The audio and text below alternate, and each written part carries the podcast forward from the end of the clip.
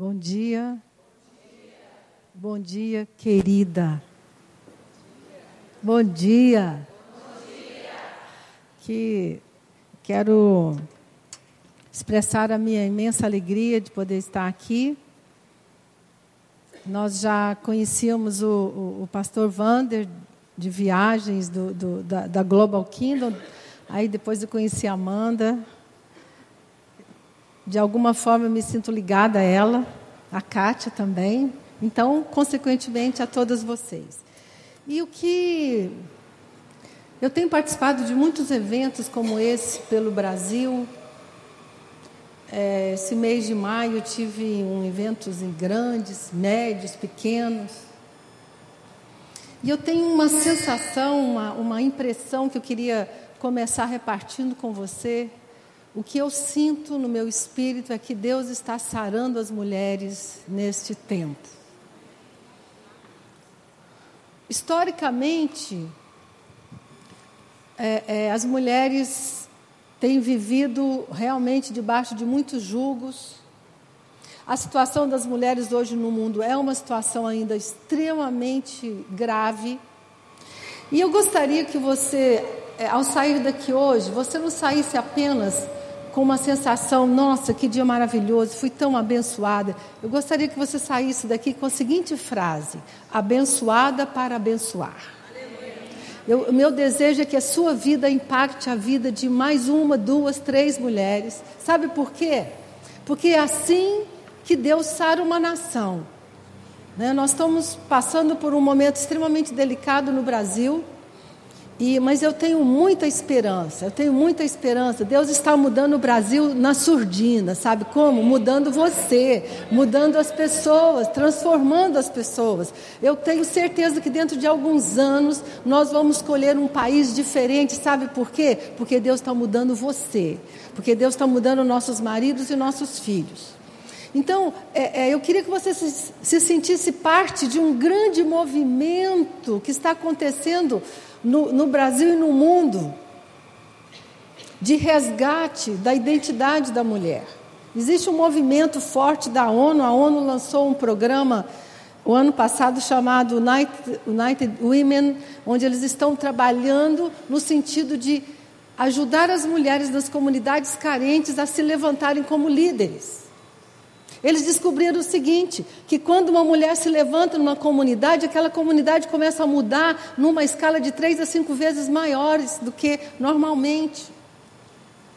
Então, a, a, quando nós olhamos para a situação das mulheres hoje no mundo, nós encontramos uma situação calamitosa. 70% dos pobres do mundo são mulheres. Essas existem mulheres hoje, numa escala global, que vivem com um dólar por dia. Nós vivemos um, um, um, uma situação hoje onde as mulheres, é, uma em cada três mulheres no mundo vai sofrer algum tipo de abuso. As Nações Unidas é, estão dizendo o seguinte: abuso contra a mulher virou questão de saúde pública. Por quê? Porque o abuso não é apenas quando a mulher apanha, o abuso emocional, o abuso espiritual, o abuso relacional tem provocado mais doenças físicas do que a gente pode imaginar. Então, assim, no começo, eu vou, eu vou te assustar bastante, porque, querida, eu quero que você entenda uma coisa: o depósito que Deus vai fazer na sua vida hoje não é apenas para você. Eu profetizo que Deus vai trazer à sua vida pelo menos uma, duas, três mulheres aqui, você vai poder repartir o que você está recebendo. Que você vai poder trazer uma palavra de esperança, de ânimo, de encorajamento. Né? Então, é, é, quando nós pensamos em, em trabalhar com, com, com, as mulheres, nós, te, nós pensamos o seguinte: é, a palavra que me vem, que Deus deu ao meu coração esse ano, em todos os lugares que eu tenho ido, é: treine as mulheres para cumprir seu propósito. Treine as mulheres. Né? Então, é, é, minha proposta nessa, nesse tempo que eu vou estar com vocês, eu gostaria de te ajudar a sair daqui com um, um mini plano de vida, com uma, com, uma, com uma percepção um pouco ampliada da sua vida, da sua história. É, historicamente, nós todas sabemos que os países onde o cristianismo entrou são hoje os países onde as mulheres conquistaram algum espaço, alguma, algum destaque, alguma honra. É só você olhar a história, é só você olhar o mapa hoje político, geográfico, você vai descobrir. Os países onde as mulheres hoje são líderes, são, estão na política, estão no, no governo, estão eh, nas empresas, são os países de fundo cristão. Porque foi Jesus que resgatou a identidade da mulher. Foi ele que começou o grande movimento feminista.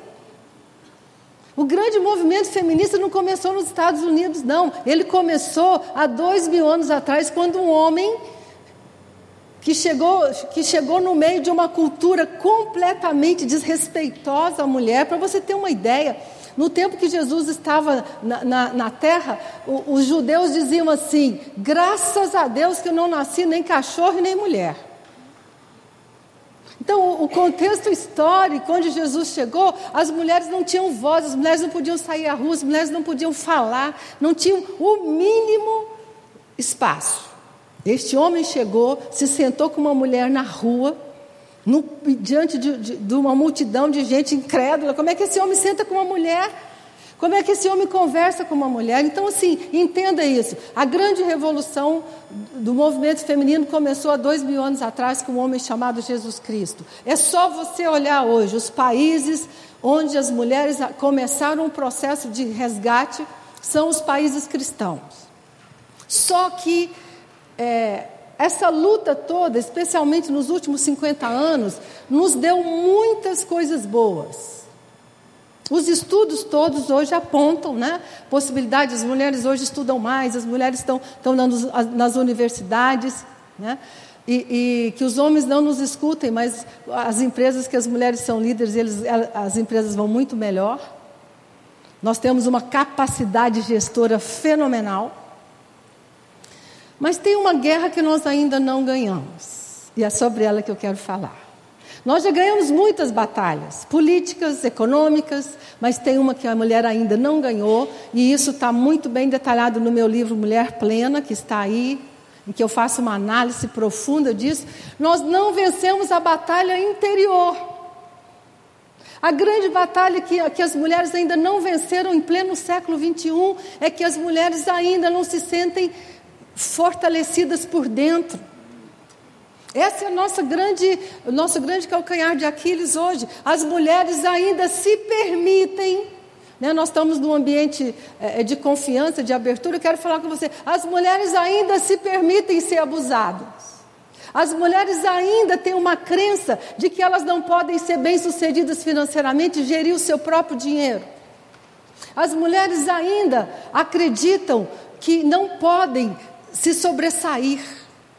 Por isso, esse, esse tempo juntas, é, eu, eu, eu, tentei resumir um, um, seminário que eu dou em horas, talvez um dia inteiro, em, em, uma hora e meia, duas horas, mas eu quero deixar com você um desafio. Eu quero deixar com você uma, um, um, um entendimento de que você tem uma missão nessa terra. Você não está aqui apenas para ser mãe e esposa, você está aqui para deixar uma marca, um legado. Você está aqui para influenciar a vida de algumas pessoas.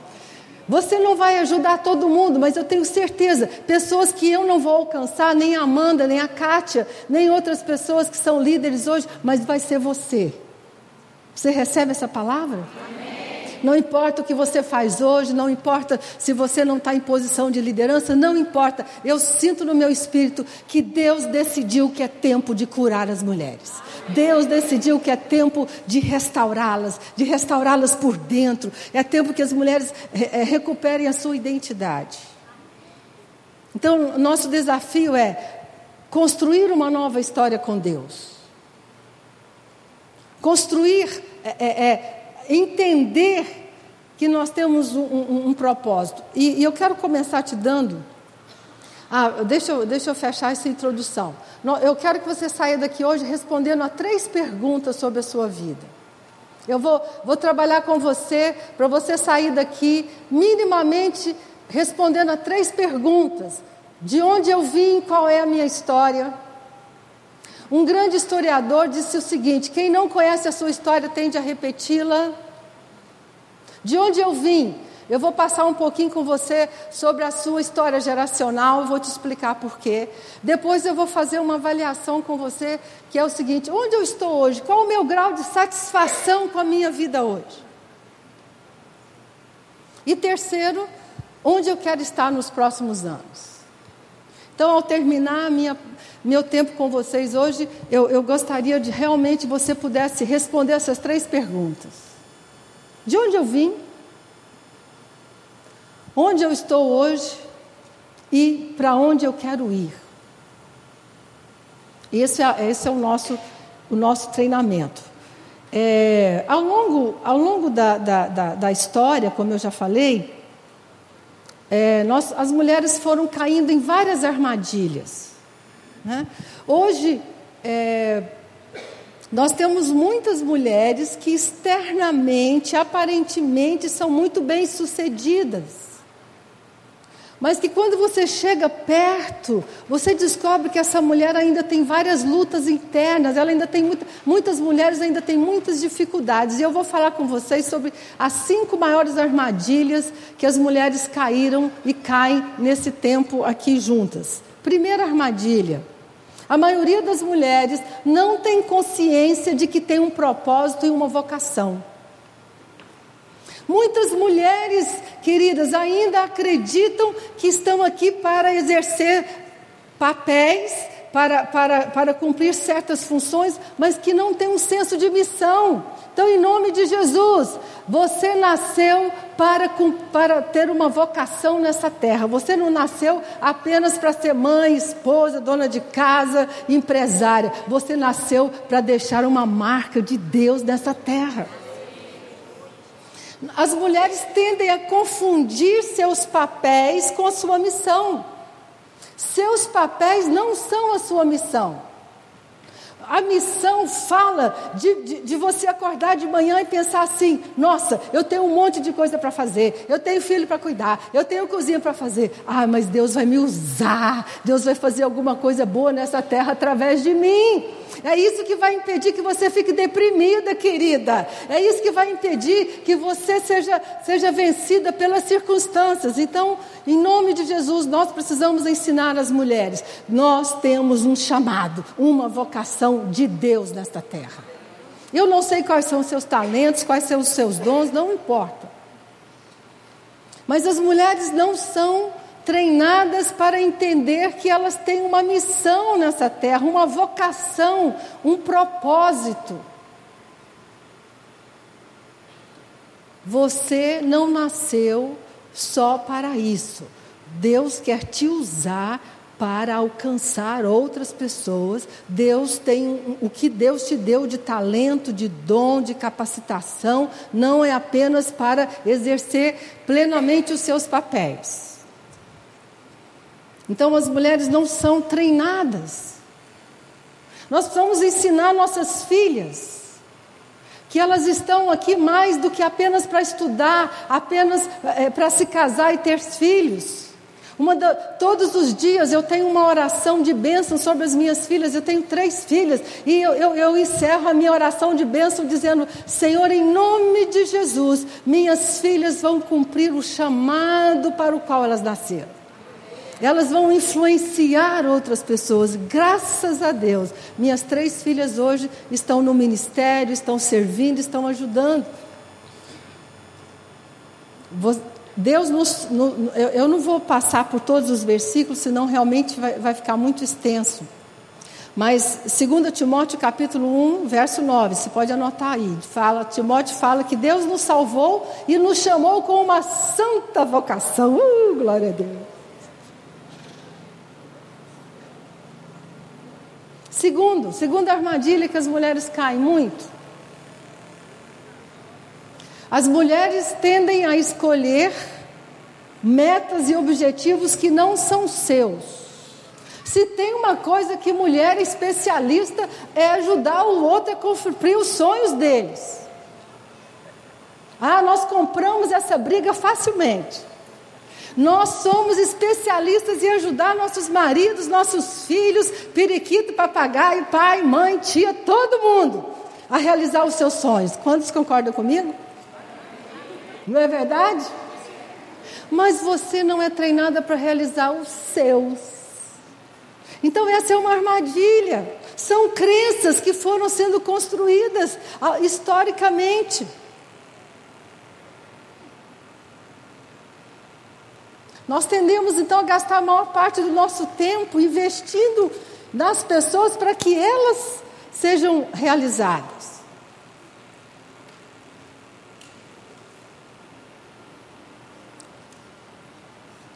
Terceira, as, terceira armadilha. As mulheres tendem a escolher metas e objetivos que não valem a pena. Por exemplo, muitas mulheres passam a vida lutando para não envelhecer, para não ter ruga. Não sou, não sou contra nenhum tratamento, não tenho nada, mas não vou deixar ninguém tirar minha ruga de expressão. Eu tenho que ter marcas da minha idade. Eu me cuido, eu, eu corro, eu faço ginástica, eu, eu, eu, como direitinho, eu tenho uma vida extremamente saudável, tenho um médico que cuida de mim extremamente bem. Mas, querida, eu preciso saber envelhecer. Então, infelizmente, muitas mulheres vão concentrar o objetivo dela em não envelhecer, em, em, em estar eternamente né, isso, aquilo, aquilo outro.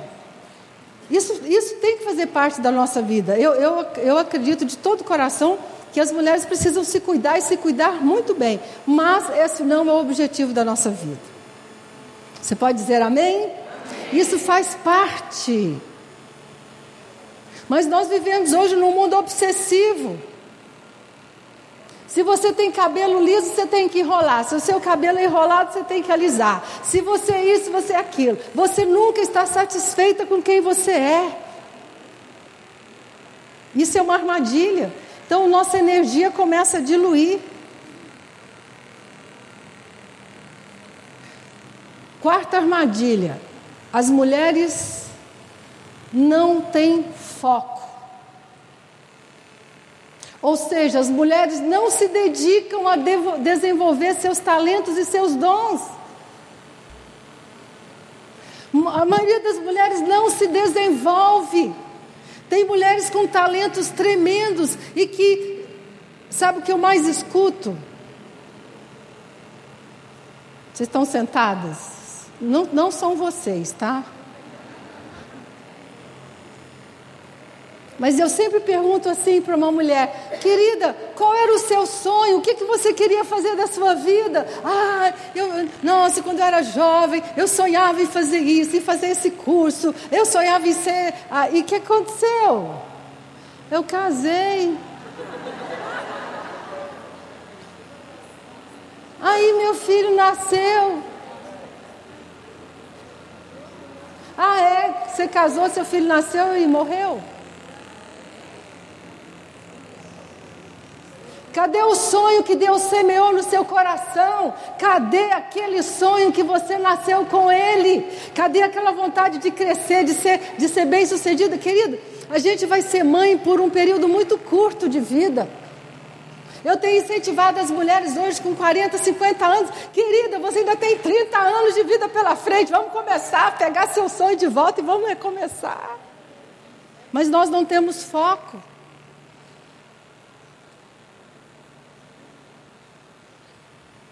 Quinta, quinta armadilha. A maioria das mulheres não tem clareza de onde quer chegar no futuro. Tudo isso que eu estou falando para vocês é, é, é um processo que eu passei nos últimos anos. Tanto que no meu iPad está escrito detalhadamente como eu vou viver os próximos 20 anos da minha vida. Eu sei exatamente o que eu quero em cada área da minha vida. E hoje eu vou ensinar para você que Deus só age na terra em cima dos nossos sonhos. Então, essas armadilhas, elas são, são muito sutis e elas vão entrando e tomando conta da nossa vida. E quando você menos espera, você está com a batata quente na mão. agora meus filhos estão saindo de casa, meus filhos cresceram, não precisam mais de mim. O que, que eu vou fazer com essa vidinha aqui? Que, que eu vou fazer com os próximos anos da minha vida? Sabe que eu vim te contar? Vai cumprir o propósito de Deus. Vai ser uma bênção. Deixa eu te falar, nós devemos ter sentado aqui escritoras, poetisas, palestrantes, professoras, líderes que estão paralisadas. Prepare-se, porque Deus vai ressuscitar seus sonhos. Prepare-se, porque Deus vai fazer nascer em você aquilo que ficou esquecido. Esse é o propósito. Agora, como que nós fazemos isso? Como que nós vamos sair dessas armadilhas? Como que nós vamos aprender um caminho de ter uma vida plena? Como que eu vou driblar essas crenças e essas, é, é, é essas armadilhas que sutilmente, no inconsciente coletivo, foram solapando a vida das mulheres?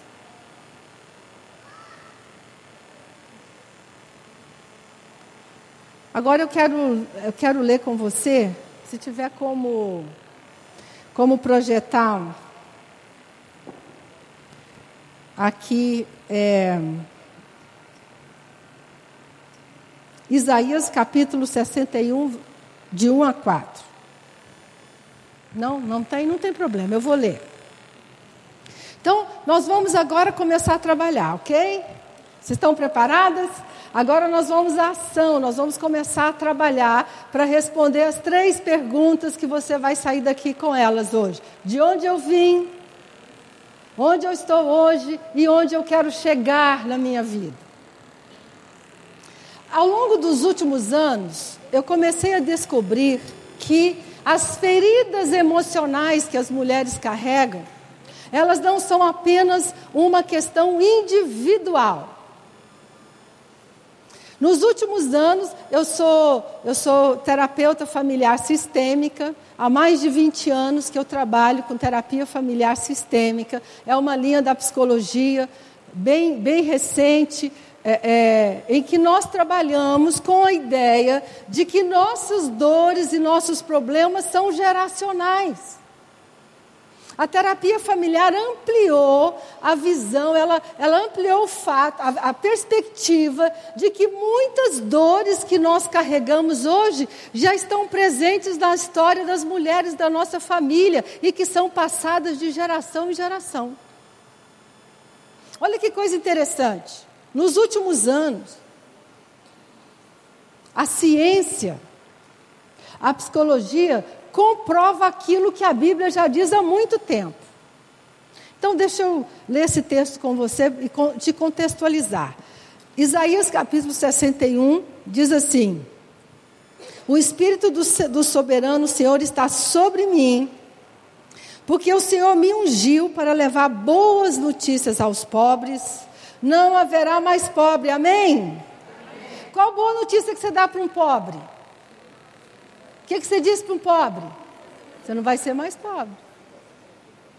Enviou-me para cuidar dos que estão com o coração quebrantado, anunciar liberdade aos cativos e libertação das trevas aos prisioneiros, para proclamar o ano da bondade do Senhor, o dia da vingança do nosso Deus, para consolar todos os que estão tristes. Presta bem atenção: tudo que Isaías está falando é o que a igreja faz com você, ok?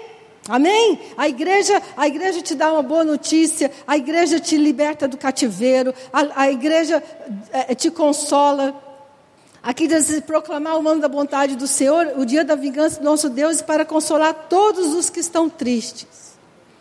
E para dar aos que choram em Sião, Sião é uma figura da igreja, uma bela coroa em vez de cinzas, óleo de alegria em vez de pranto, um manto de louvor em vez de espírito deprimido estas, eles serão chamados carvalho de justiça, plantados pelo Senhor para a sua glória. Presta bem atenção nisso. Quando uma pessoa começa a andar com Jesus, tem uma experiência espiritual, como aconteceu comigo, como aconteceu com a maioria de vocês, começa um processo de restauração. Você começa a ser liberto, amém? Você começa a sair do cativeiro, você começa a, a, a, ser curado, coração quebrantado, seu coração começa a sarar, não é verdade? Você começa a ter uma nova perspectiva de vida, alguma coisa. Jesus falou que do nosso interior ia começar a fluir um rio de águas vivas, glória a Deus. Então presta bem atenção na conexão agora. Você é curada, liberta, sarada, para cumprir uma missão no versículo 4.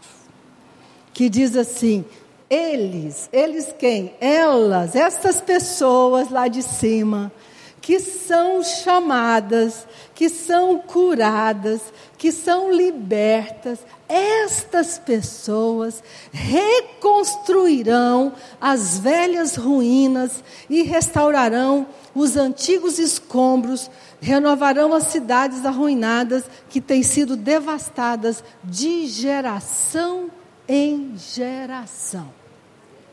Presta atenção nisso. A Bíblia reconhece que existem muitas coisas na nossa história familiar que foram devastadas. Queridas, muitas de nós viemos de famílias devastadas financeiramente, emocionalmente. Muitas de nós viemos de famílias devastadas no casamento. Muitas de nós viemos, como a minha família, de, de família de alcoolismo, devastada pelo álcool. Eu perdi meu pai e meus dois irmãos para o álcool. A Bíblia diz assim: você está sendo chamada por Deus, liberta por Deus, porque a partir de você, Deus começa uma nova história. A partir de você, Deus está inaugurando uma geração de pessoas abençoadas. A partir de você, Deus está dando início a uma nova geração. Agora presta bem atenção: a Bíblia é um livro de geração. Deus de Abraão, Deus de Isaac e Deus de Jacó. Tudo que Deus faz, Deus faz geracionalmente. Cada geração anda um pouco. Cada geração precisa caminhar um pouquinho para mudar uma história. E assim será com você. Mas nós precisamos hoje, nesta manhã, abrir o nosso entendimento de que muitas de nós estamos carregando devastações geracionais. Talvez esse seja um conceito novo para você, e eu quero te explicar isso bem devagarinho para você entender, porque isso é uma ampliação. Olha, vou te falar, muitas de nós somos tão tristes ou deprimidas ou angustiadas como nossas avós, como nossas mães ou como nossas tias, e nós não sabemos disso. O conceito de que nós recebemos dos nossos avós não apenas o DNA genético. Antigamente, não, antigamente não, até hoje, desculpa, antigamente. Você vai ao médico e o médico está tá fazendo uma anamnese, ele vira para você e fala assim: alguém da sua família teve diabetes? Alguém da sua família teve câncer? Alguém da sua família tem pressão alta? Agora você me diz por quê? Por causa de quê? Por causa da herança genética. Ou seja, se suas avós, sua mãe ou alguma das suas tias teve algum problema sério de saúde, você entra no grupo de risco. Você precisa ser acompanhada. Ou seja, nós, nós aceitamos tranquilamente que nós recebemos da, dos nossos avó, das nossas avós e das nossas mães uma herança genética, certo? Sim, gente, está certo? Sem dúvida, ok? Agora eu quero que você essa manhã entenda algo. Você recebe também não só a herança genética, você recebe os sentimentos. Tem uma, uma, uma, uma linha da psicologia que, nos, que lá fora já está bem avançada e aqui está começando, chama psicogenealogia. A psicogenealogia foi, foi, é um termo que foi criado na França, dentro de um laboratório, uma pesquisa de 20 anos, onde eles provaram, através de estudos bem controlados, que nós transmitimos para os nossos filhos as nossas emoções. Uau! Então, você precisa olhar para a sua história e mapear a sua história para que você possa dizer assim: acabou, aqui não. A partir de mim, Deus está começando uma nova história. É isso que eu leio na minha Bíblia. Amém, queridas? Nós precisamos ter uma, uma, um entendimento e uma atitude de fé, mas muitos de nós ainda não temos essa concepção, essa percepção. Então, a nossa cura, hoje eu entendo cura não apenas como uma coisa individual, mas como uma coisa sistêmica. Há muitos anos atrás, eu vivi uma experiência dessa que me marcou profundamente. Assim que eu comecei a estudar terapia familiar sistêmica, eu cheguei um dia para o meu professor e fiz uma seguinte pergunta: Por que que eu hoje tenho tudo para ser feliz, estou casada, meu marido é um bom homem, minhas filhas são saudáveis, eu tenho um bom trabalho, eu não tenho problema financeiro. Por que, que eu sou triste? Por que, que essa tristeza não me deixa? Não chegou, não chegou a ser uma depressão, graças a Deus? Aí ele sentou comigo, fez, minha, fez um levantamento da minha história. Ele falou assim: Ana, todas as mulheres da sua família são tristes tum. Essa tristeza não é sua. Ela veio através da sua história. Pum. O que, que eu faço agora? O que, que eu vou fazer com isso? Ele falou: devolve. eu olhei para ele e disse: engraçadinho, tão simples assim, né? Ele falou: Eu não sei o que, que elas vão fazer com isso, mas você não precisa carregar. Eu vou te dizer algo que eu experimentei. Foi como se tivesse tirado uma roupa. Como se tivesse tirado uma capa de tristeza de cima das minhas costas. Eu nunca mais tive problema de tristeza. Claro que não foi assim, um dia para o outro, foi um processo. Mas eu, eu, eu queria trabalhar um pouquinho com você essa manhã. Qual a sua história? De onde você veio?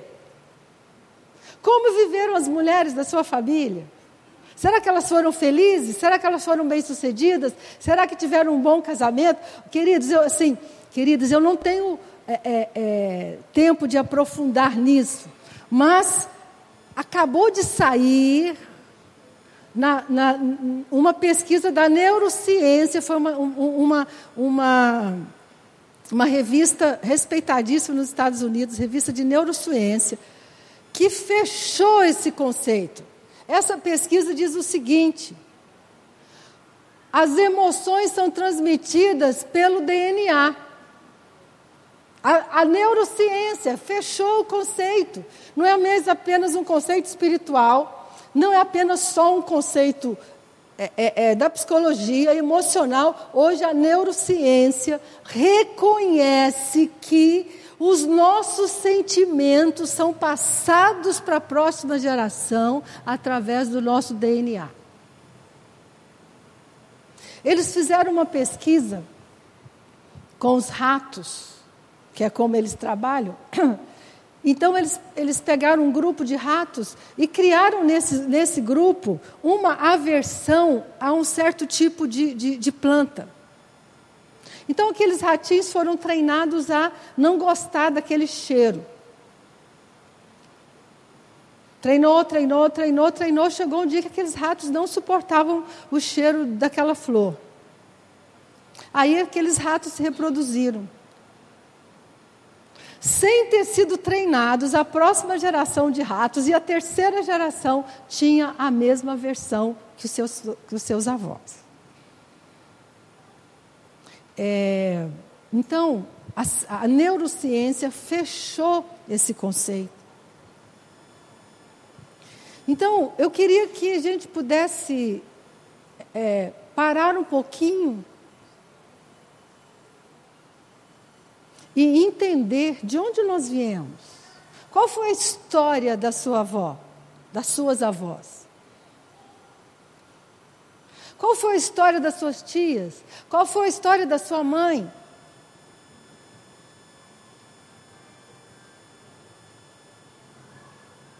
O que será que eu recebi como legado? O que será que elas me transmitiram? Por isso, a primeira pergunta desta manhã é: de onde eu vim?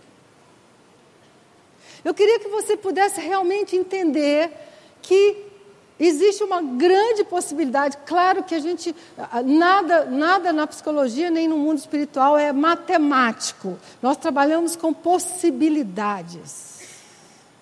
Mas pode ser que muitos limites e dores e repetições que você está vivendo hoje, sofrimento, seja simplesmente uma herança.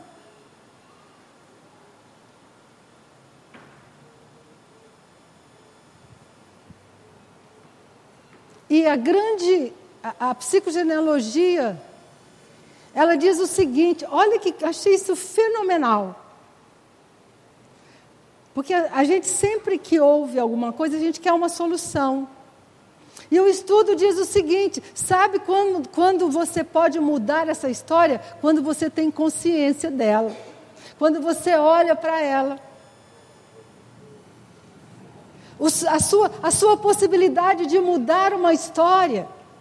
Queridas, em nome de Jesus, esta geração onde você está tem a responsabilidade de ir mais longe do que a geração passada. E entenda isso. E à medida em que você se livra de fardos, que você se livra de, de hábitos, de comportamentos e de sentimentos, você vai deixar um legado de saúde para suas filhas. E assim nós vamos mudando as gerações. E olha o que a Bíblia diz. As pessoas, nós fomos salvas, libertas e curadas, não apenas por nós, mas para reconstruir. Então eu profetizo sobre sua vida. É assim que Deus muda uma nação. Deus muda pessoas e essas pessoas mudam pessoas. E nós estamos começando a construir uma geração que vai ser muito mais feliz. Amém, queridas? Que vai ser muito mais bem-sucedida, que vai ter a possibilidade de não viver com tanta infelicidade. Né? E uma grande perspectiva que eu quero que você tenha é a seguinte: a teoria sistêmica diz o seguinte: se alguém do sistema muda, o sistema muda junto.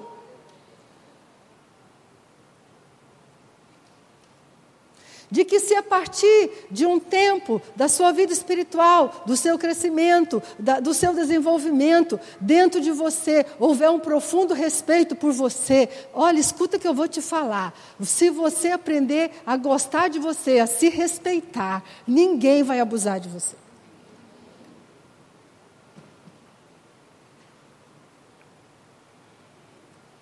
Mas mais do que os homens, nós mulheres somos suscetíveis. Por quê? Porque nós, historicamente, não aprendemos que é legítimo cuidar de nós. Eu trabalho com mulheres há muitos anos e o que eu mais percebo, as mulheres não são ensinadas que é justo, que é legítimo, que elas gostem de si mesmas, que elas se cuidem, que elas se priorizem. Nós temos culpa de descansar. Uma das experiências mais incríveis que eu, que eu vivi na minha vida foi é, é, há dois anos atrás, minha mãe veio passar um tempo comigo no Rio. Minha mãe ficou comigo dois meses e meio, três meses dentro da minha casa. E eu tive a oportunidade de conversar com a minha mãe sobre temas que a gente nunca tinha conversado. E eu nunca vou esquecer o dia que eu entrei no quarto dela e minha mãe estava chorando com um livro na mão, dizendo assim: Ah, minha filha, como eu queria ter aprendido isso antes. Eu, que aprendido o quê? Eu não entendi nada, né? Ela chorando com o livro na mão, porque ela estava dormindo no meu escritório, que tem mais de mil livros lá, então ela ficava, ficou fascinada, né? Então, ela pegou um livro, e o livro dizia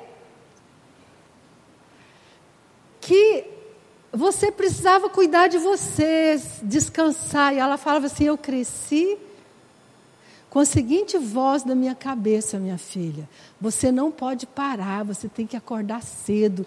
Aí eu comecei, começou a fazer sentido um monte de coisa na minha vida. Eu e minha irmã falávamos assim: Por que, que a gente não consegue acordar cedo nem nas férias? Por que, que nós, mesmo de férias, a gente acorda seis horas da manhã, seis e meia? Pelo amor de Deus. E eu entendi por quê. Tinha uma voz. Minha mãe dizia assim: Minha filha, eu passei a vida inteira. Aí eu comecei a lembrar, é por isso que você acordava a gente cinco e meia para ir para a feira. Eu tinha raiva daquilo. Por que, que tinha que ser cedo? Eu falava assim, mãe, a feira vai ficar até meio-dia. Cinco e meia da manhã ela acordava todos os filhos, que cada um tinha que carregar uma sacolinha. E a gente ia para a feira.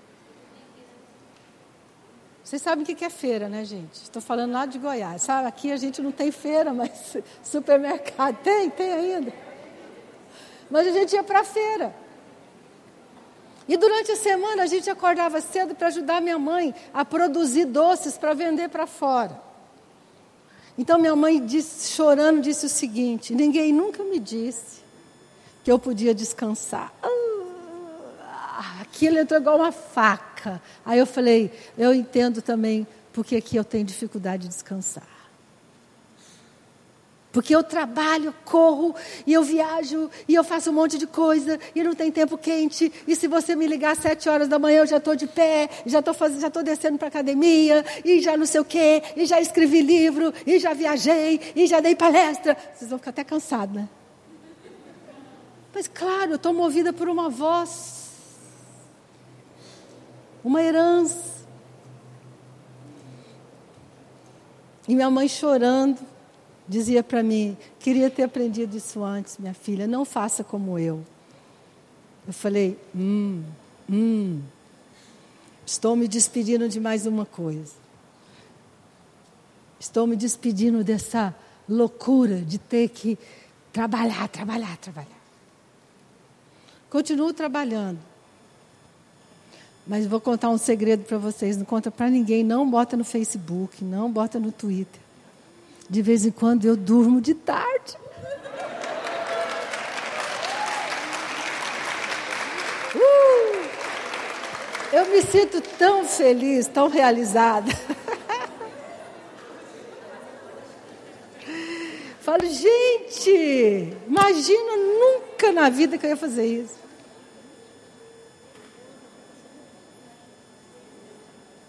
Especialmente se eu vier de uma viagem, de, uma, de, um, de, um, de um evento que eu trabalhei muito, segunda-feira de tarde, ah, meia horinha. Fecho todo, toda a cortina e descanso. Porque eu estou me despedindo de mais um hábito que tinha. Eu, olha o que é incrível. Você simplesmente repete sem saber. Agora eu estou falando de coisas simples. Sabe o que é triste? É ver mulheres que repetem a infelicidade no casamento.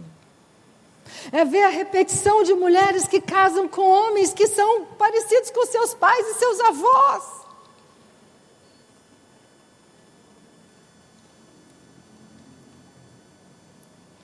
Mas a boa notícia é que quando você muda, ele não precisa mais ser seu pai nem seu avô. Bênção, né? Pode ser só seu marido. Mas tem muita mulher que precisa de pai. Então, o conceito é: muitas das nossas feridas, dos nossos hábitos, Muitas de coisas que nós repetimos e achamos que é só porque temos um problema, temos uma ferida, temos uma, uma, uma, uma, Eu pensava, vou ser bem franca com vocês, eu pensava que eu não conseguia descansar, porque eu tinha que estar tão presente em tudo para ninguém esquecer de mim. Eu achava que era só porque eu queria ser amada. A gente quer ser amada, então não pode faltar nada, tem que estar ali o tempo todo, servindo todo mundo, fazendo. Não, não era só isso, não. Era uma herança. Pega seu papelzinho agora e vamos fazer uma viagem na nossa história, rapidinho, só para a gente ter uma, uma, uma perspectiva. Eu vou, você, eu vou fazer um, um, um pequeno exercício com você. De onde vim? Lembra dessa frase o resto da tua vida. Quem não olha para a sua história tende a repeti-la. Então, o que, que você vai fazer? Em cima da folha, bem, bem em cima, você vai desenhar de um lado sua avó materna, do outro lado sua avó paterna. Um palitinho, gente, não desenha não, põe assim, ó, palitinho, mas precisa desenhar, não pode só colocar, põe um, põe, faz um palitinho, essa aqui é minha avó materna, essa é minha avó paterna e coloca o nome dela. E aí embaixo delas você vai colocar sua mãe e suas tias. Tem que ser assim, tá? por prateleira. Primeira prateleira, suas avós.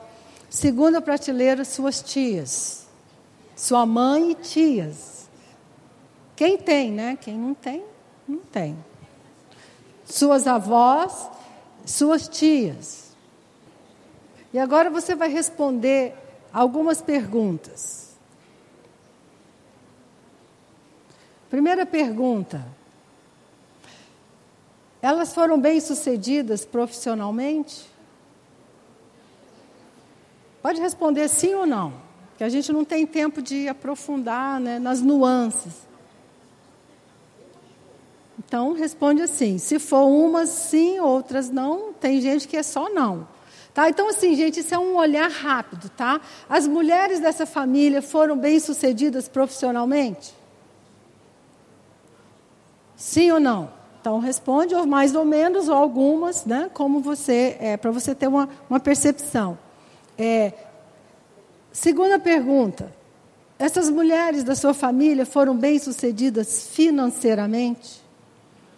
Tiveram dinheiro, é, é, é, tiveram condições de, de, de, de, atender suas necessidades? Como é que foi a vida financeira delas?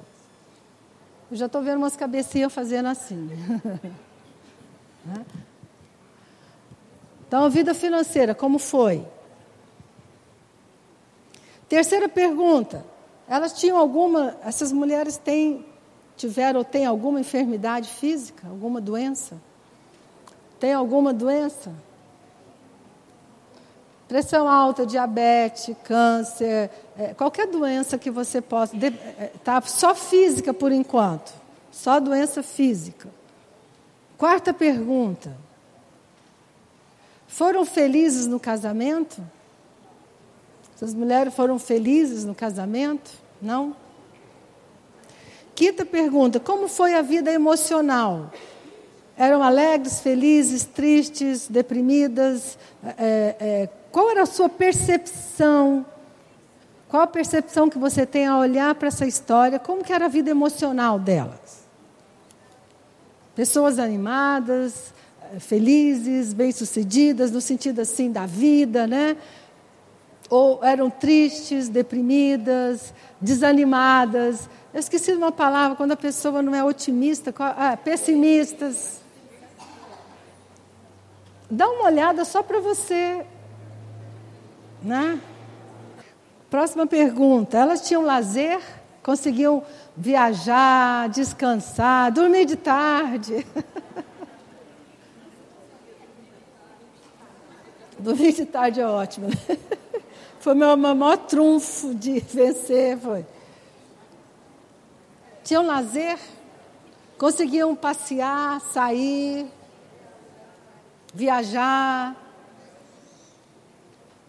Elas tinham sonhos, sonhos no sentido assim, oh, né, de fazer uma viagem, é, é, é, fazer um curso, você consegue perceber se elas tinham liberdade de ter sonhos? E a última pergunta. essa, alguma dessas mulheres deixou Assim, teve algum, um, um, preeminência como liderança, ministério, algo que realmente fosse relevante? Algum papel influente na sociedade? Essa, essa mais ou menos é a sua história. De onde eu vim? Algumas pessoas já se deram conta de que depois que elas se converteram, elas começaram a mudar essa história. Então eu quero que essa unção e revelação esteja sobre a sua vida. Amém? Você vai muito além. Amém? Você foi, você foi chamado por Deus para caminhar na sua geração além da história da sua família, né? E Agora, a pergunta desse momento é: algumas de vocês, como eu falei, já se deram conta que estão já nesse processo. Mas se você pudesse escolher hoje uma ou duas coisas que você não quer repetir, o que, que você escolheria? Aí eu queria que você pegasse agora um pedacinho de papel, rasga, pega uma folha branca e escreve uma ou duas situações que ao olhar para a sua história você diz: Isso aqui eu não quero. O que, que você quer hoje, de forma objetiva, dizer: Eu não vou repetir? Como eu disse, alguns de vocês já estão num processo mais adiantados, já estão. Mas assim, entenda. Entenda que a unção que está sobre a sua vida, a graça de Deus que está sobre a sua vida, é para você ir muito além. Então, se você pudesse olhar, olhar para estas mulheres, e a gente nem olhou, nem, nem olhou para os pais e para os avós, hein, gente? Isso é outra história, outro, outro seminário. Mas como o tema é mulher, quem sabe você quer se despedir do sofrimento da sua mãe? Quem sabe você quer se despedir né, da, da, da, de alguma enfermidade, dizer não vou ter. A gente precisa ser bem objetiva, tá? Tudo que eu tenho estudado, tanto na neurociência, que é a seguinte: é, eu não vou ter nenhuma das doenças que minhas tias tiveram ou têm. Eu vivo numa vida profética, declarando, declarando saúde, declarando né, que, que realmente eu estou mudando essa história. Então, esse momento um momento para você. O que, que você muda hoje? Quem sabe você pode dizer até assim: ah, não, Tá mais, essas áreas da vida estão mais ou menos. Não foi tão ruim. Mas o meu desafio para você é: sonhe que seja muitas vezes melhor. Andar, caminhar, é exatamente isso, é ir além.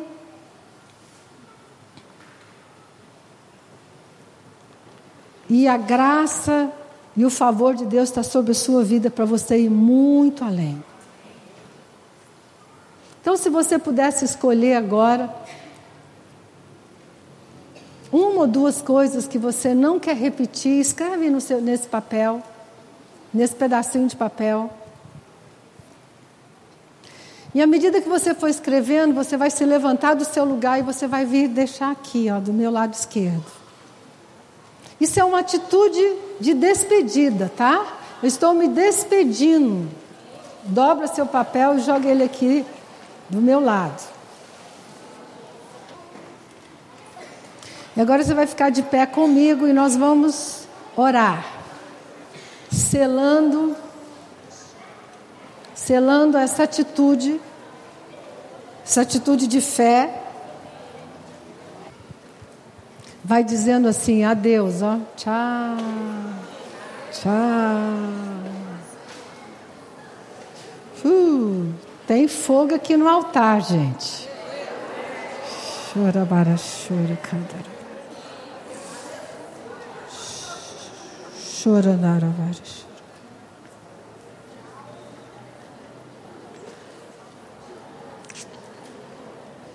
nome de Jesus. Nós estamos nos despedindo agora, Senhor.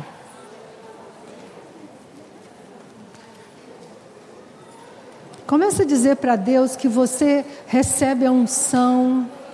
Fala assim: Eu recebo a unção para ir além. Eu recebo a unção. Unção, querido, significa capacitação. Amém? Nesta manhã você recebe capacitação de Deus.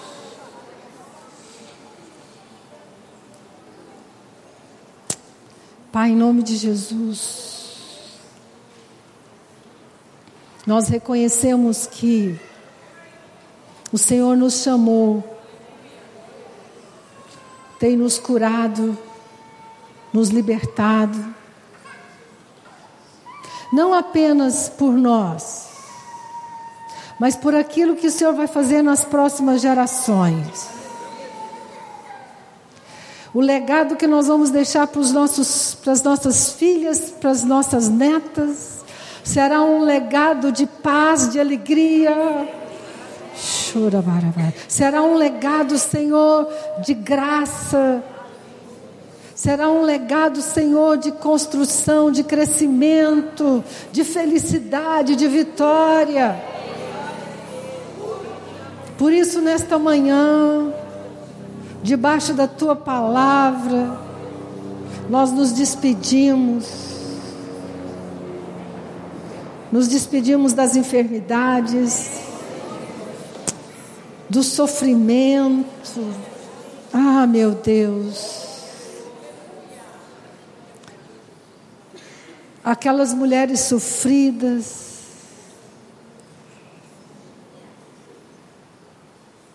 Muitas mulheres infelizes, caladas, carregando dores solitárias. Nós nos despedimos, Senhor. Nos despedimos da dor, da tristeza, do sofrimento, da infelicidade conjugal, da falta de sonhos, da tristeza, do conformismo.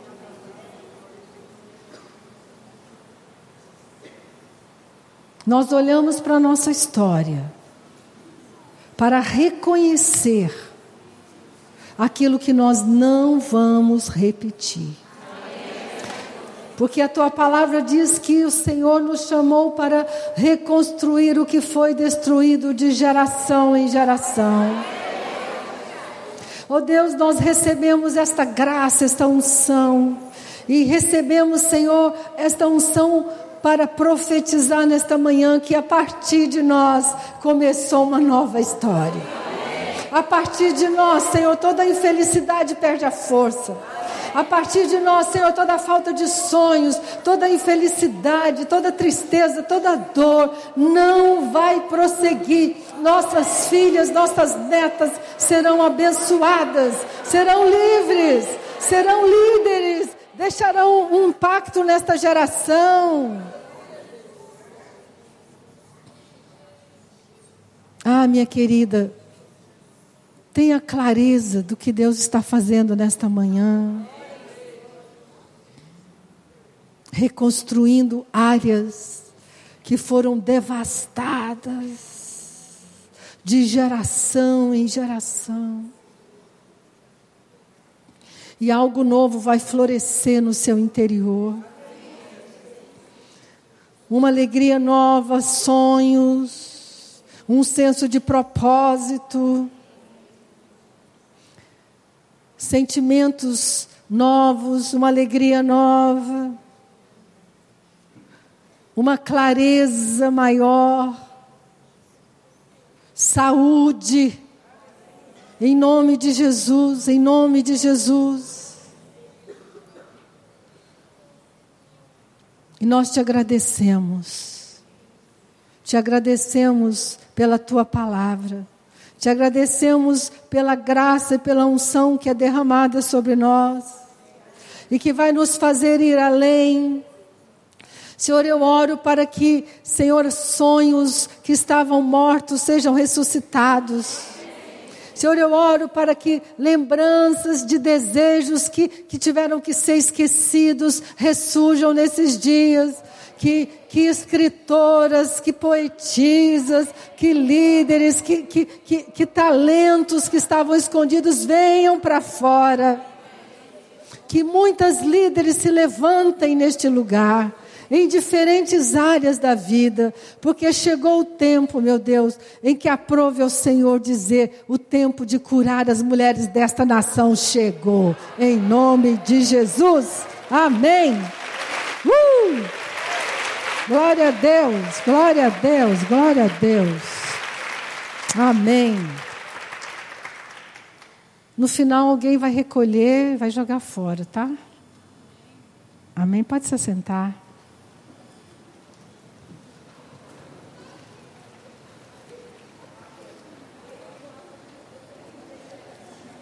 Então, é, fazendo a conexão, né, de onde eu vim, onde eu estou hoje. Uma outra coisa extremamente importante nesse processo é que você seja capaz de se avaliar. Né? Qual o meu grau de satisfação com a minha vida hoje? Porque presta atenção, uma coisa muito é, é comum nas mulheres, é nós, nós somos treinadas a viver na perspectiva do outro. Do que a sociedade diz sobre a mulher, do que as outras pessoas dizem sobre como deve ser a minha vida. E eu queria que agora a gente fizesse também um exercício de reflexão de você, a partir da sua, da sua perspectiva. Você pudesse é, é, pensar eu, o que, que eu acho da minha vida?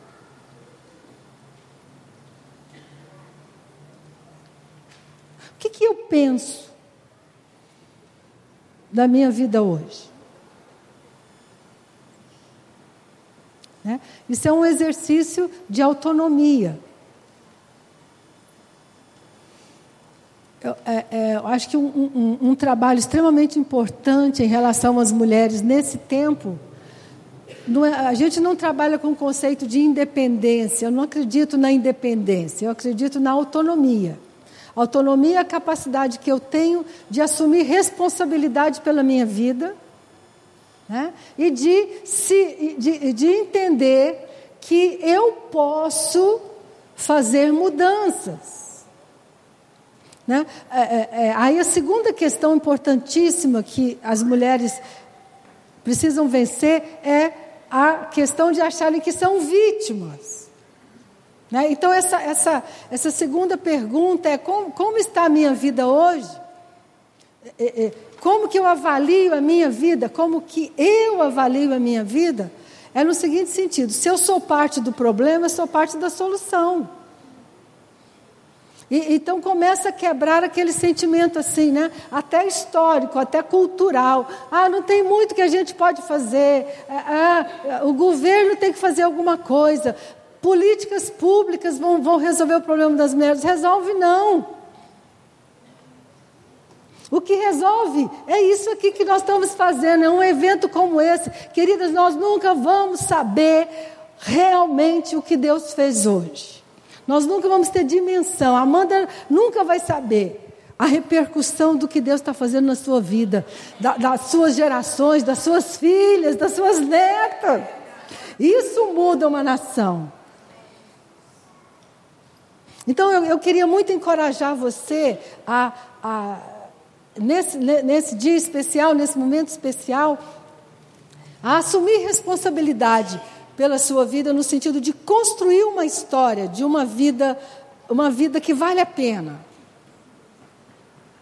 Nós reconhecemos que somos influenciadas pela, pela história, olhamos para isso, trabalhamos com isso, mas graças a Deus que nós temos condições de ter autonomia, de sermos é, é, autoras de uma história junto com Deus, de construir junto com Deus uma, uma história.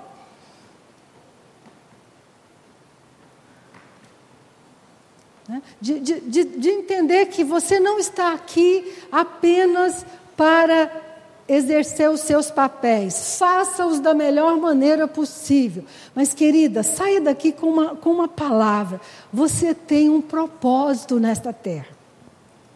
Nem que seja impactar a vida de uma pessoa.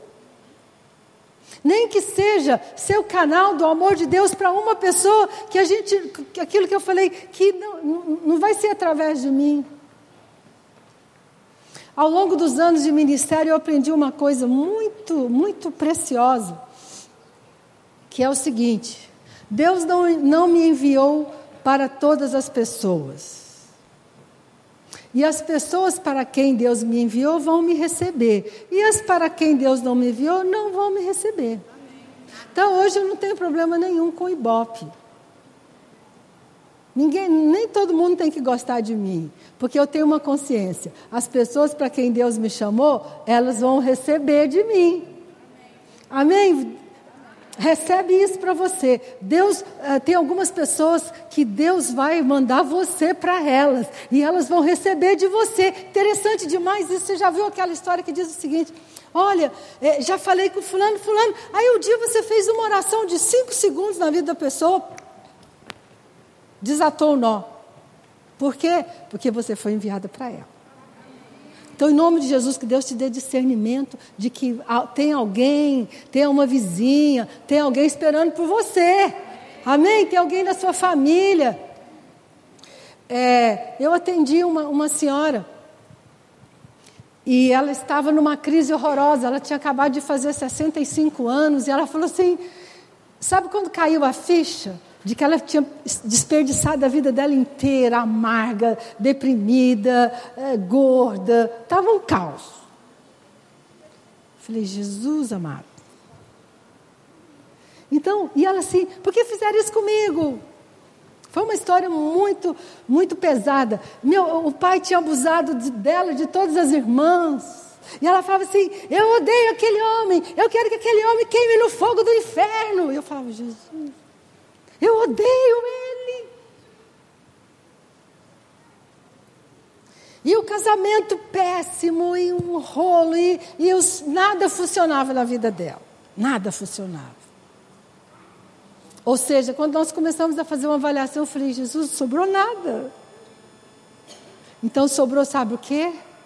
Querida, qual a sua escolha? Nós temos dois caminhos.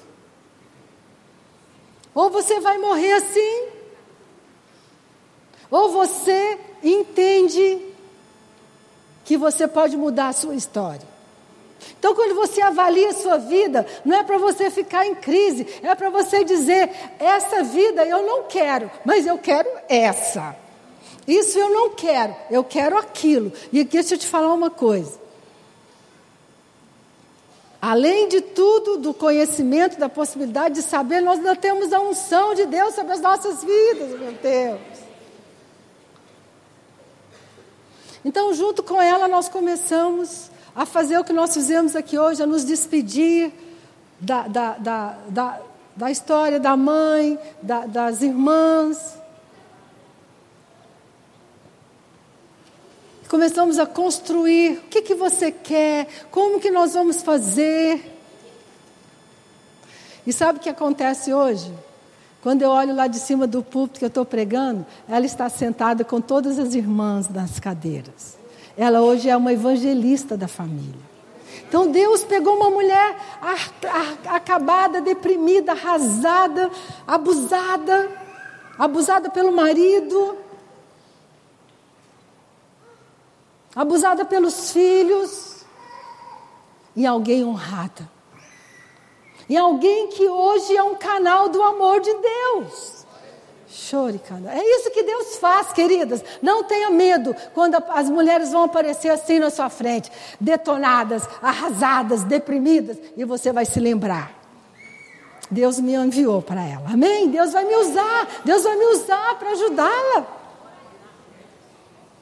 E assim que o reino de Deus vai se multiplicando. E assim que nós vamos dentro de. Eu, eu, tenho um sonho. Eu imagino que dentro de algum tempo, não sei quem vai fazer isso, vai ser Amanda, se vai ser eu, se vai ser outra. Nós vamos para o Maracanã, encher aquele Maracanã de milhares de mulheres marchando para Jesus e, e felizes, amém? E fazendo diferença nessa história. É isso que Deus está fazendo. Semana que vem eu estou indo para um congresso, não, desculpa, final de julho, eu estou indo para um congresso lá, lá na Baixada, duas mil mulheres. Fenomenal o que Deus está fazendo. E você é parte disso, amém, queridas? Você é parte disso. Fala assim comigo, abençoada, abençoada. Para, abençoar. Agora pega seu papelzinho de novo. Vamos olhar para a sua vida hoje. Tá. Rapidinho. Você vai escrever assim: minha vida espiritual. Escreve, eu vou, eu vou citar todas as áreas e você escreve na sequência. Depois a gente volta rapidinho. Escreve assim, embaixo, está espiritual, ministerial, profissional, Vai escrevendo em ordem. Um, dois, três, quatro, cinco. Emocional, espiritual, ministerial, profissional, emocional, saúde, finanças. Vou repetindo. Espiritual, ministerial, três, profissional, quatro, emocional, cinco, saúde, seis, finanças, sete lazer, oito casamento, nove relacionamentos. Vou repetir: espiritual, ministerial, profissional, emocional, saúde, finanças, lazer, casamento, relacionamentos.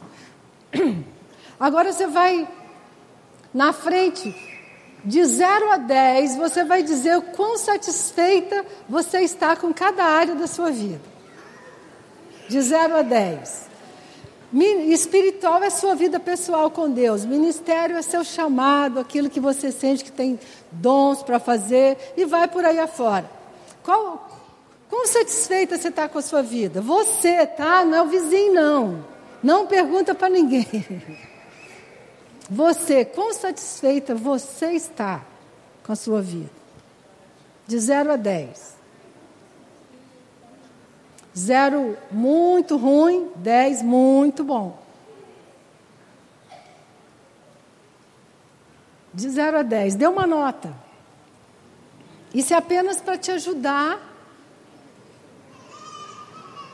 a ir mapeando a sua vida. Pronto? É só dar uma notinha, gente. É só dar uma nota. Como é que está a minha vida hoje? Pronto, pronto. Então agora guarda seu papel e vamos para a terceira etapa, que é, olha isso. Eu olhei para minha história olhei para o hoje, e agora o que, que eu faço com isso?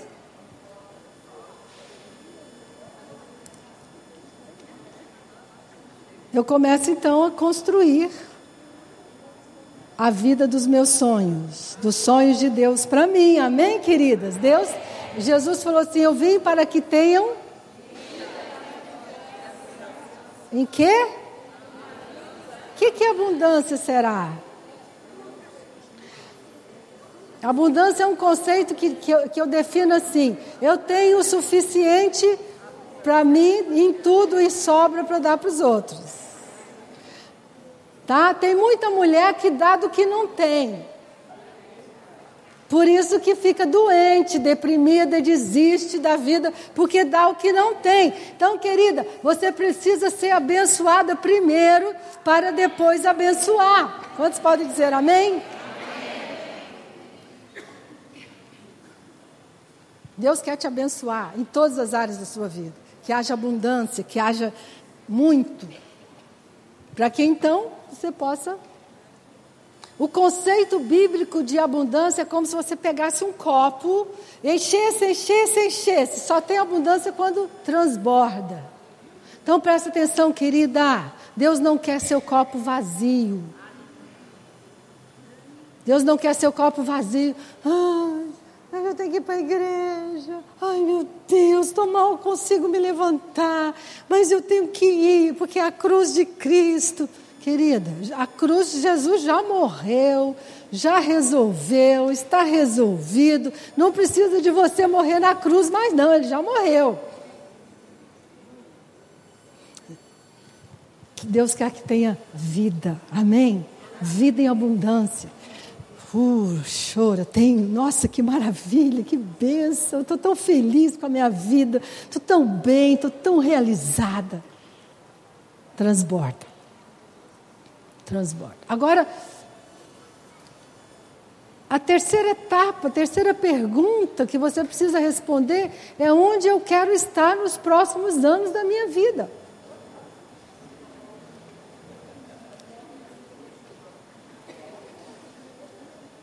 Se você não responder essa pergunta, você não vai chegar lá. Presta atenção, a nossa mente trabalha com três instâncias. Isso é incrível, isso é uma tese, uma tese de doutorado de, de, de um brasileiro que, que defendeu lá fora, muito interessante. Ele diz o seguinte: a mente humana trabalha com passado, presente e futuro, o tempo todo. O tempo todo nós vivemos no passado, no presente e no futuro concomitantemente. O passado, a mente usa a memória, ok? O presente usa a percepção. E o futuro, a imaginação. Então, a Bíblia é um livro de imaginação. A Bíblia diz assim: ora, a fé é certeza das coisas que se esperam, das coisas que não se veem. Então Deus espera que você tenha por escrito os seus sonhos, aquilo que você quer que Deus faça na sua vida nos próximos anos. Sabe por que, que muitas pessoas não alcançam a bênção de Deus? Porque elas não conseguem responder aquela pergunta que Jesus fazia. Jesus, você já percebeu que Jesus era, era um homem de perguntas? O que queres que eu te faça? Ele chegava para um cego e perguntava: Você quer ser curado?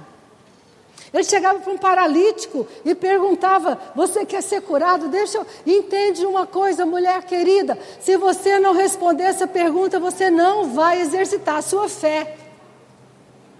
Sabe como que nós fomos criadas? A cultura religiosa brasileira, latina, que ainda permeia, nos permeia, é o seguinte: ah, se Deus quiser, se Deus quiser, ah, se Deus quiser, vai ser. Não, eu não vejo isso na Bíblia. O que, que você quer? O que, que você quer que eu te faça, querida?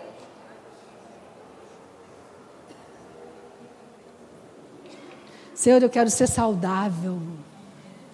Senhor, eu não quero ter diabetes, eu não quero ter câncer. Está escrito isso aqui. Eu não, quero, não vou ter pressão alta, não vou ter diabetes, não vou ter problema de coração, não vou, ser, não vou ter obesidade como as minhas tias. O que queres que eu te faça?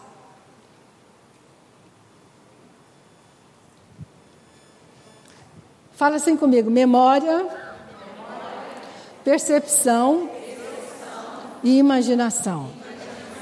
Quando Deus chamou Abraão, quando Deus tirou o povo do Egito, sabe o que, que Deus fez com, com, com, com eles? Deus deu para eles uma imaginação do que seria a vida deles. Deus diz assim para Abraão, lá em Gênesis capítulo 12: Abraão, você vai ter um filho para um homem com uma mulher estéril de 99 anos. Um homem completamente incapaz de gerar. Presta bem atenção nisso. Você pode, às vezes, olhar para alguma área da sua vida e ser completamente estéreo. Não tem problema, Deus cria do nada. Deus cria do nada. Você sabe que, que muitas pessoas são vencidas pelas circunstâncias, que elas dizem assim: ah, ah, eu falo assim, querida, o que, que você quer que Deus faça na sua área de lazer? Ah, eu queria tanto fazer uma viagem, mas eu não tenho dinheiro. Eu falei, eu não perguntei se você tem dinheiro, eu perguntei se você tem um sonho. Tem uma mulher que chegou para mim e falou assim: ai, bispa. Eu não aguento mais. Todo ano meu marido me leva para passar férias na casa da mãe dele. A gente sempre vai para a fazenda, para o interior. Aí eu virei para ela e falei assim: Mas o que, que você quer? Ela demorou meia hora para me responder. Ai, o que, que você quer? Eu sei, eu só não quero ir para casa da minha sogra. Não, não perguntei isso. Perguntei o que, que você quer. Aí eu falei: Vai passear, pensar, depois você volta. Aí ela chegou, voltou e falou assim: Ai, eu queria te falar uma coisa, mas eu estou com tanta vergonha. É, querida, ai, meu sonho, eu queria fazer uma viagem na neve. Meu sonho é conhecer a neve. Eu falei, é mesmo? E para onde você quer ir? Você pode ir para a Europa. Não, a Europa é muito longe. Então não dava conta de ir para a Europa. Tá, então vamos por aqui mesmo. Você quer ir para a Argentina, para o Chile e tal? Vai embora, vai. Eu falei para ela, então você vai fazer o seguinte: você vai pegar uma foto sua do seu marido e colar em cima de uma estação de neve e você vai orar. Ah, mas meu marido não gosta de neve. Eu não perguntei nada. Eu perguntei o que, que você quer. Sabe o que aconteceu? Três meses depois, o marido chegou para ela e falou assim: Querida, o meu chefe nos convidou para uma viagem no trabalho e não sei o quê, ele vai pagar tudo para nós, e convidou eu, ele é engenheiro, e mais toda a equipe de engenheiro, e tal, e tal. E eu assim, conta logo, pelo amor de Deus. Aonde é a viagem? Para o Chile, nós vamos para a neve. Querido, deixa eu te falar uma coisa. A, a, nossa mente é limitada pelas circunstâncias, mas Deus está além de tudo que queres que eu te faça? Onde você quer chegar é impossível hoje. Que bom que é impossível, porque você vai ter certeza que foi o poder de Deus. Teve uma mulher na nossa igreja que se converteu ainda quando nós estávamos na Terra Encantada. E ela viveu um, uma crise seríssima com o marido. O marido, um executivo muito bem sucedido, um homem bastante influente. Mas quando ele chegava, ele era um excelente articulador lá fora, mas quando ele chegava em casa, ele se fechava dentro do quarto, deprimido, bebia uísque e fumava charuto. Aí eu disse assim para ela: faz o livro dos sonhos e coloca ele sentado do seu lado na igreja. Oh, isso é impossível. Falei, você quer o que você quer então? O que, que você quer? Eu quero que meu marido tenha uma experiência com Deus e sirva Deus comigo no ministério. Querida, cinco anos se passaram. E eu todo ano dizia para ela: Vamos continuar orando, vamos continuar orando. Gente, esse homem hoje virou carrapato de igreja. Ele fala assim: Meu Deus, eu era cego. Ontem a gente estava num evento na igreja e a gente está em construção, aquela bagunça, né? Ele fala assim: Ai, bispa, eu estou tão feliz de estar participando com vocês desse momento. Eu falo: Meu Deus do céu. Um homem que só bebia isso, que fumava charuto, hoje é um homem de Deus. Não limite o poder de Deus por causa das suas circunstâncias. O que você quer que Deus faça na sua vida, escreve e diz para Ele. Eu tenho atendido mães que dizem assim: ah, mas meu filho, e só fala mal do filho, que meu filho é rebelde, meu filho é aquilo, meu filho é filho. Depois de uma hora eu falo assim: então tá bom. E agora você vai pegar uma foto do seu filho, fazer um cartaz e escrever lá: meu filho é uma bênção, meu filho vai se formar, meu filho vai se casar, meu filho. Gente, E comece a orar e jejuar. O que você quer que Deus faça? Nós somos vencidos por aquilo que nós vivenciamos no dia a dia e somos atropelados. Eu quero terminar dizendo para você, minha querida, responde para Deus essa pergunta: o que você quer que Deus faça na sua vida nos próximos anos? Ela precisa escrever, precisa dizer. E as mulheres, especialmente as mulheres, têm vergonha.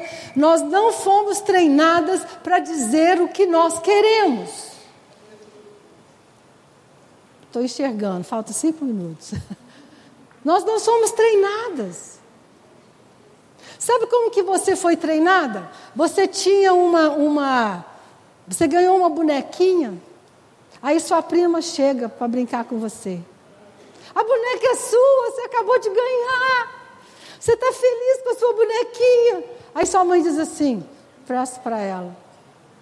Ah, não, mãe, eu não quero, amiga. Egoísta. Você é uma egoísta, a gente não pode ser assim, não. Então, sabe como que você foi criada? Achando que você não pode ter nada. Porque senão você é egoísta. Essa é a nossa escola. As mulheres são treinadas só para dar, para dar, para dar para os outros. Nós não ensinamos as mulheres abençoadas para. Abençoadas. Nós pulamos o abençoada. Minha querida, Deus ama você. Amém? Deus, Deus te ama muito. Mas você precisa ter coragem de responder essa pergunta. Olha para essas áreas da sua vida, suas áreas de insatisfação.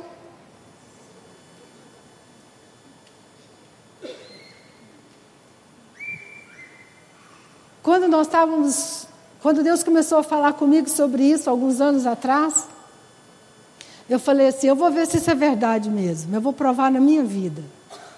Então foi a época que nós estávamos é, é, entrando no nosso apartamento, a gente tinha comprado um apartamento que demorou 10 anos para ficar pronto, a gente tinha chegado no apartamento.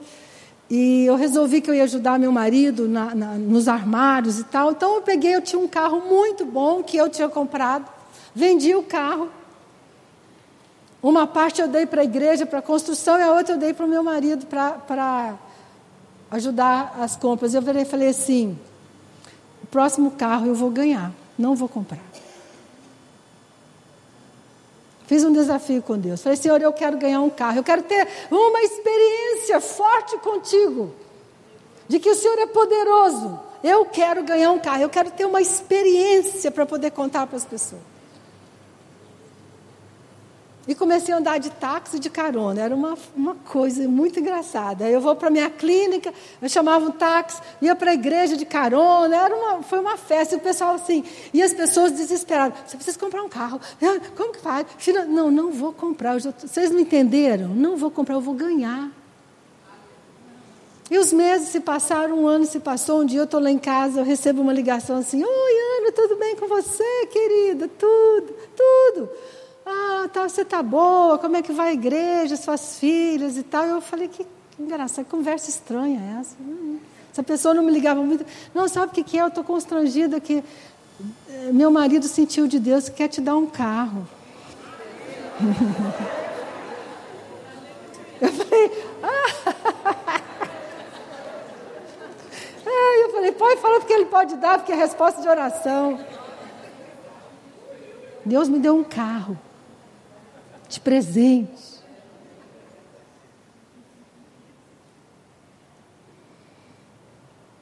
Vou terminar com a história mais chocante ainda para vocês caírem da cadeira.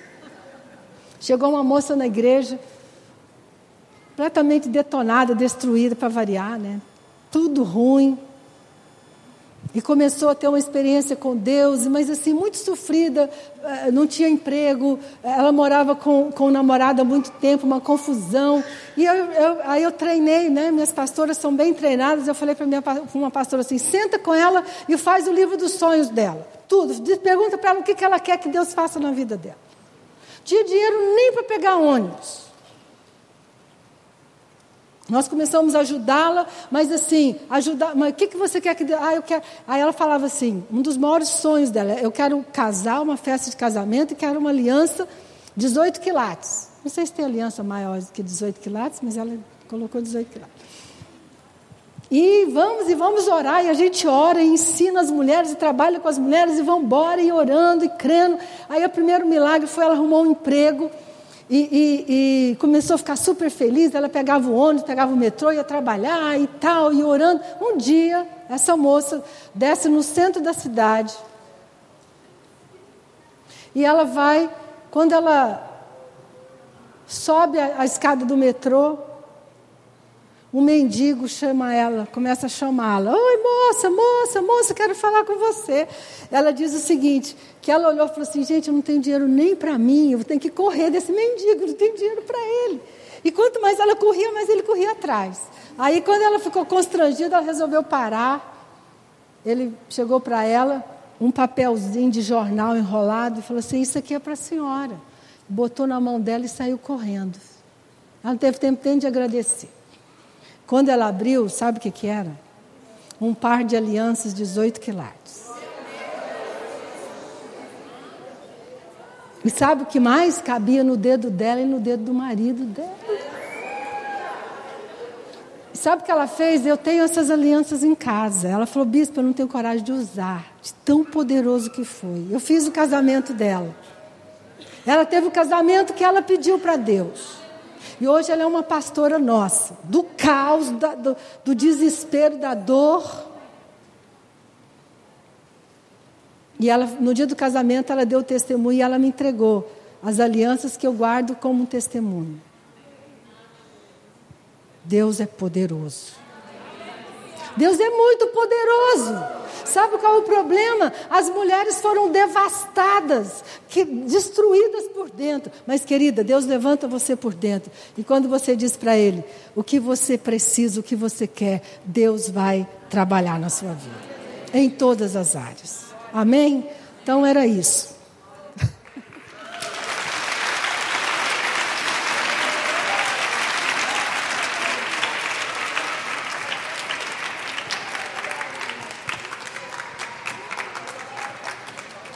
Tremendo, né? A gente tem algumas partes que a gente quer fazer ainda, mas eu quero chamar a pastora Maura, que vai orar pela bispa. Gente, que banquete, que banquete. E você pode levar esse banquete para casa. Amanda já já vai falar sobre isso. Não deixa de levar o banquete para casa, porque a gente precisa se alimentar todos os dias. Olha, duas mulheres de Deus aqui. Que bênção, né, gente? Que presente para minha vida foi acho que para a sua também. É, eu queria falar com vocês que, na verdade, é, eu não sei se todos têm a consciência de como que esse momento aqui hoje surgiu. Vocês sabem que o pastor João Júnior e a Sabrina eram líderes desse ministério e ele foi chamado para pastorear uma igreja. Nós fomos lá apoiá-los. É, pastor Júnior e Sabrina, a família é uma bênção é, saiu muito bem daqui e entendemos que era a direção de Deus para a vida dele, né? E tivemos lá algumas pessoas na nossa igreja também abençoando o João, a Sabrina nesse novo ministério. Então, nós não trouxemos um novo pastor para estar nesse lugar, porque o Wander entendeu que havia pessoas aqui com dom pastoral. E ele então sentiu no coração de estar trabalhando, é, substituindo, na substituição do pastor Júnior e da Sabrina, com dois casais: o Clóvis, a Kátia, e o Daniel e a Cíntia.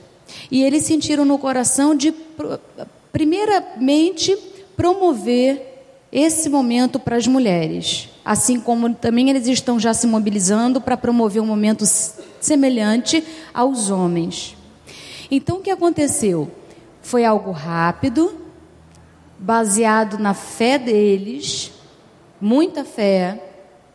Eu não sei se vocês acessaram é, esses dias o site da igreja, mas o tempo todo eles trabalhando sem ganhar nada em troca, apenas orando para a vida de vocês e por todas as mulheres que Deus traria para o dia de hoje aqui. E eu queria dizer para vocês, eu queria só chamar atenção para alguns livros da Bispa Ana, eu queria agradecer em nome da nossa igreja. É, quando ela foi acionada, é, chamada, convidada para vir, a bispa ela não colocou, ela é uma mulher que tem muitos afazeres, ela tem um ministério amplo, muito grande, e ela disse que ela sentiu de vir sem que algo fosse dado em troca a ela. Ela veio por livre e espontânea vontade para estar tá abençoando, para estar tá dando a gente essa palavra de Deus. Então eu acho que o mínimo que nós poderíamos fazer, além de orar pela vida dela, de interceder por esse lindo e grande ministério, é se você puder, abençoa a vida da bispa, porque é nesse ministério que ela abençoa a gente hoje e abençoa muitas mulheres por onde ela vai. Então eu queria só lembrar vocês que lá atrás tem os livros dela. Ela falou sobre a identidade, né? Quem você é? Será que você sabe quem você é? Que valores você tem? Que desejos você tem? Que não são do seu esposo, dos seus filhos, da sociedade, mas teus. Será que você tem um senso de identidade já construído, forte, enraizado? Se você já tem, Leia um pouco sobre esse livro que fala a identidade da mulher. Talvez possa te acrescentar mais ainda nessa sua construção de identidade. Se você ainda não tem, isso pode ser algo de Deus para que você comece a construir e a lapidar a sua identidade. Tem um outro que fala sobre a plenitude da mulher. Como ser plena? Como alcançar vida em abundância, vida plena num mundo tão caótico, valores tão invertidos, nas nossas, como mulheres, múltiplas jornadas. Nós não temos dupla jornada, nós temos múltiplas jornadas, com tantas cobranças, com tantos adoecimentos. Hoje a ciência já sabe que até as doenças existe a, a, a, pesquisa ligada à doença de gênero. O que é doença para a mulher e o que é doença que mais afeta o homem. Nós já sabemos hoje que as doenças que afetam os homens são mais graves, mas mais raras. Uma sociopatia, uma psicopatia. É mais fácil você ver um psicopata do que uma mulher sociopata, embora tenha. É mais fácil você ver um menino autista do que uma menina autista, embora tenha. É, é mais fácil você ver uma perversão como característica de um homem do que uma, uma perversão numa mulher, um perverso de estrutura de personalidade. Mas, embora também homens tenham o que eu vou dizer agora, a ciência já sabe que depressão, distúrbios alimentares, é, transtornos de ansiedade são mais acometíveis a mulheres. Nós estamos mais vulneráveis e suscetíveis. Hoje, isso não é algo psicológico, isso é achismo, isso é ciência. Existem dados mundiais. Nós somos mais vulneráveis. Então nós precisamos nos abastecer, nós precisamos ter uma fonte para que nós possamos aprender a gerir isso. Então esse livro aqui, Mulher Plena, vai te ajudar nessa busca da plenitude, de ser uma mulher crente, plena nesse século 21. A gente tem também aqui mais três livros, é, O Segredo de Paulo, onde ela vai tratar daquele tema que a gente ouve tanto, Filipenses 4,12, sei o que está necessitado e sei também o que é ter mais do que é preciso. Aprendi um segredo, o segredo de me sentir contente em toda e qualquer situação. Quer seja alimentado ou com fome, quer tenha muito ou tenha pouco. Será que nós já chegamos nesse, nesse estágio de Paulo?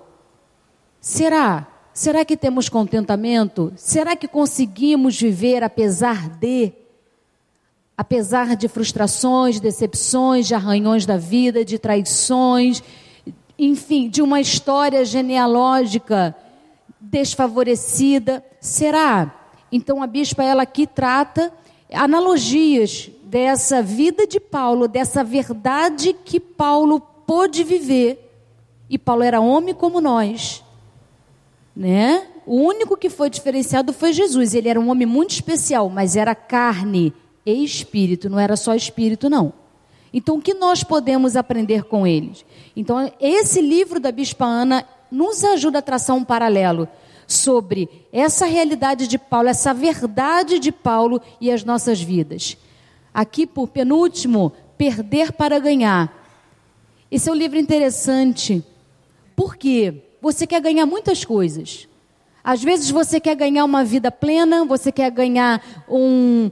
Você quer se libertar de um marido que te bate, porque talvez aqui tenhamos isso. Você quer libertar, libertação de um filho que te agride, que não te respeita. Você quer libertação para questões financeiras, mas existe uma situação psicológica real que é o seguinte: a nossa zona de conforto ainda é aquilo que a gente conhece embora nos seja muitas vezes prejudicial. Porque dá trabalho mudar. Dá trabalho. Dá trabalho você ter que fazer enfrentamento cognitivo, emocional, daquilo que há tantos anos você vive, embora tenha um desejo lá no profundo de se libertar, mas dá trabalho. Vai exigir que você mude padrões, vai exigir que você vá para um desconhecido, para um mundo desconhecido se lançar para coisas que você não está acostumado a se lançar. Então, esse é um livro, Perder para Ganhar. O que você vai ter que perder para ganhar efetivamente os sonhos que você pode engendrar na sua vida? E por último, que eu acho que é algo assim, por penúltimo, né? É muita competência, muita inspiração do Senhor, então a gente tem que falar, né, bispa? Livro dos sonhos. A Ana está falando sobre essa questão de escrever, de registrar. A psicologia já diz também que há uma função muito grande no escrever, em colocar. Isso te faz refletir, isso te faz repensar, isso te exige que você pare cinco minutos pelo menos do seu dia e escreva e olhe e pense sobre você. Então, esse livro de sonhos é tão interessante. Isso que ela colocou, como está a sua vida física, emocional, financeira, está aqui. Existe uma parte para cada área dessa. Uma forma de você colocar como você está hoje, como você quer chegar e que estratégias você vai utilizar para isso. Eu quero um desse aqui, vou lá comprar assim que terminar. E por último, a Ana ela faz uma, uma analogia. Ela fala sobre a questão dos radicais livres que destroem o nosso corpo. E ela fala de, dos antioxidantes tão famosos hoje, né, no mundo da medicina. Mas ela traça um paralelo sobre isso na vida emocional. Então, as moléculas emocionais que não são tratadas circulam pela nossa alma, causando angústias, depressão, ansiedade, tristeza, fobias, vícios e tantos outros sintomas. Descubra você qual a molécula que tem afetado sua vida emocional e aprenda como agir para mudar esse comportamento. Gente, eu creio que assim como a palavra da Ana foi extremamente restauradora, direcionadora para a gente, esse, essa literatura também pode continuar falando a gente durante os próximos dias das nossas vidas. E eu queria incentivar você a não deixar de passar ali e identificar o, quais desses livros aqui, quais os temas que você precisa trabalhar na sua vida. Não deixa de ir embora sem passar lá, tá bom? Maura Vamos vai orar. Vamos encerrar esse momento. Eu gostaria que você ficasse de pé erguesse as mãos, vamos abençoar a serva do Senhor que veio aqui hoje, trazendo uma palavra de bênção às nossas vidas, uma palavra de vitória. E nós recebemos aquilo que o Senhor trouxe. E vamos daqui para frente colocar em prática aquilo que ouvimos e aquilo que recebemos. Amém? Senhor, nós te agradecemos imensamente, Pai, por esse banquete espiritual que tu proporcionaste a cada um de nós. Muito obrigado, ó Deus, porque todas nós temos uma história, Senhor. E nós sabemos que tu estás conosco, Senhor, desde que éramos uma criatura informe ali dentro do ventre da nossa mãe, Pai. Nós te agradecemos pelo teu cuidado, te agradecemos porque tu trouxeste no Senhor até aqui, Pai. Por tudo aquilo, Senhor, que já passamos, Senhor, como, como mulheres, ó Pai, em nossas vidas. Te agradecemos, ó Deus, porque tu pode fazer de nós, Senhor, e escrever em nós uma nova história. Caso tenhamos, ó Deus, disposição de mudar, Pai. Queremos te pedir, ó Deus, que coloquemos em prática tudo aquilo que foi falado que tu nos ajude, Senhor, a formar os nossos sonhos, a colocar, Senhor, a nossa vida no teu altar a cada dia, Senhor, dando prioridade sempre a ti, ó Pai, e crescendo como mulher, como pessoa, Senhor, na nossa família, na nossa sociedade, na nossa igreja, Pai. Cuida de nós, abençoa a tua serva, Senhor. Abençoa seu lar, ó Deus. Supre suas necessidades mais íntimas, ó Pai. Tu a conheces, Senhor, melhor do que nós. Acredito, ó Deus, que tu tem cuidado dela também até aqui, Senhor. Continua fazendo isso. Obrigado, ó Deus, pela vida da Ana. Em nome de Jesus. Amém. Amém.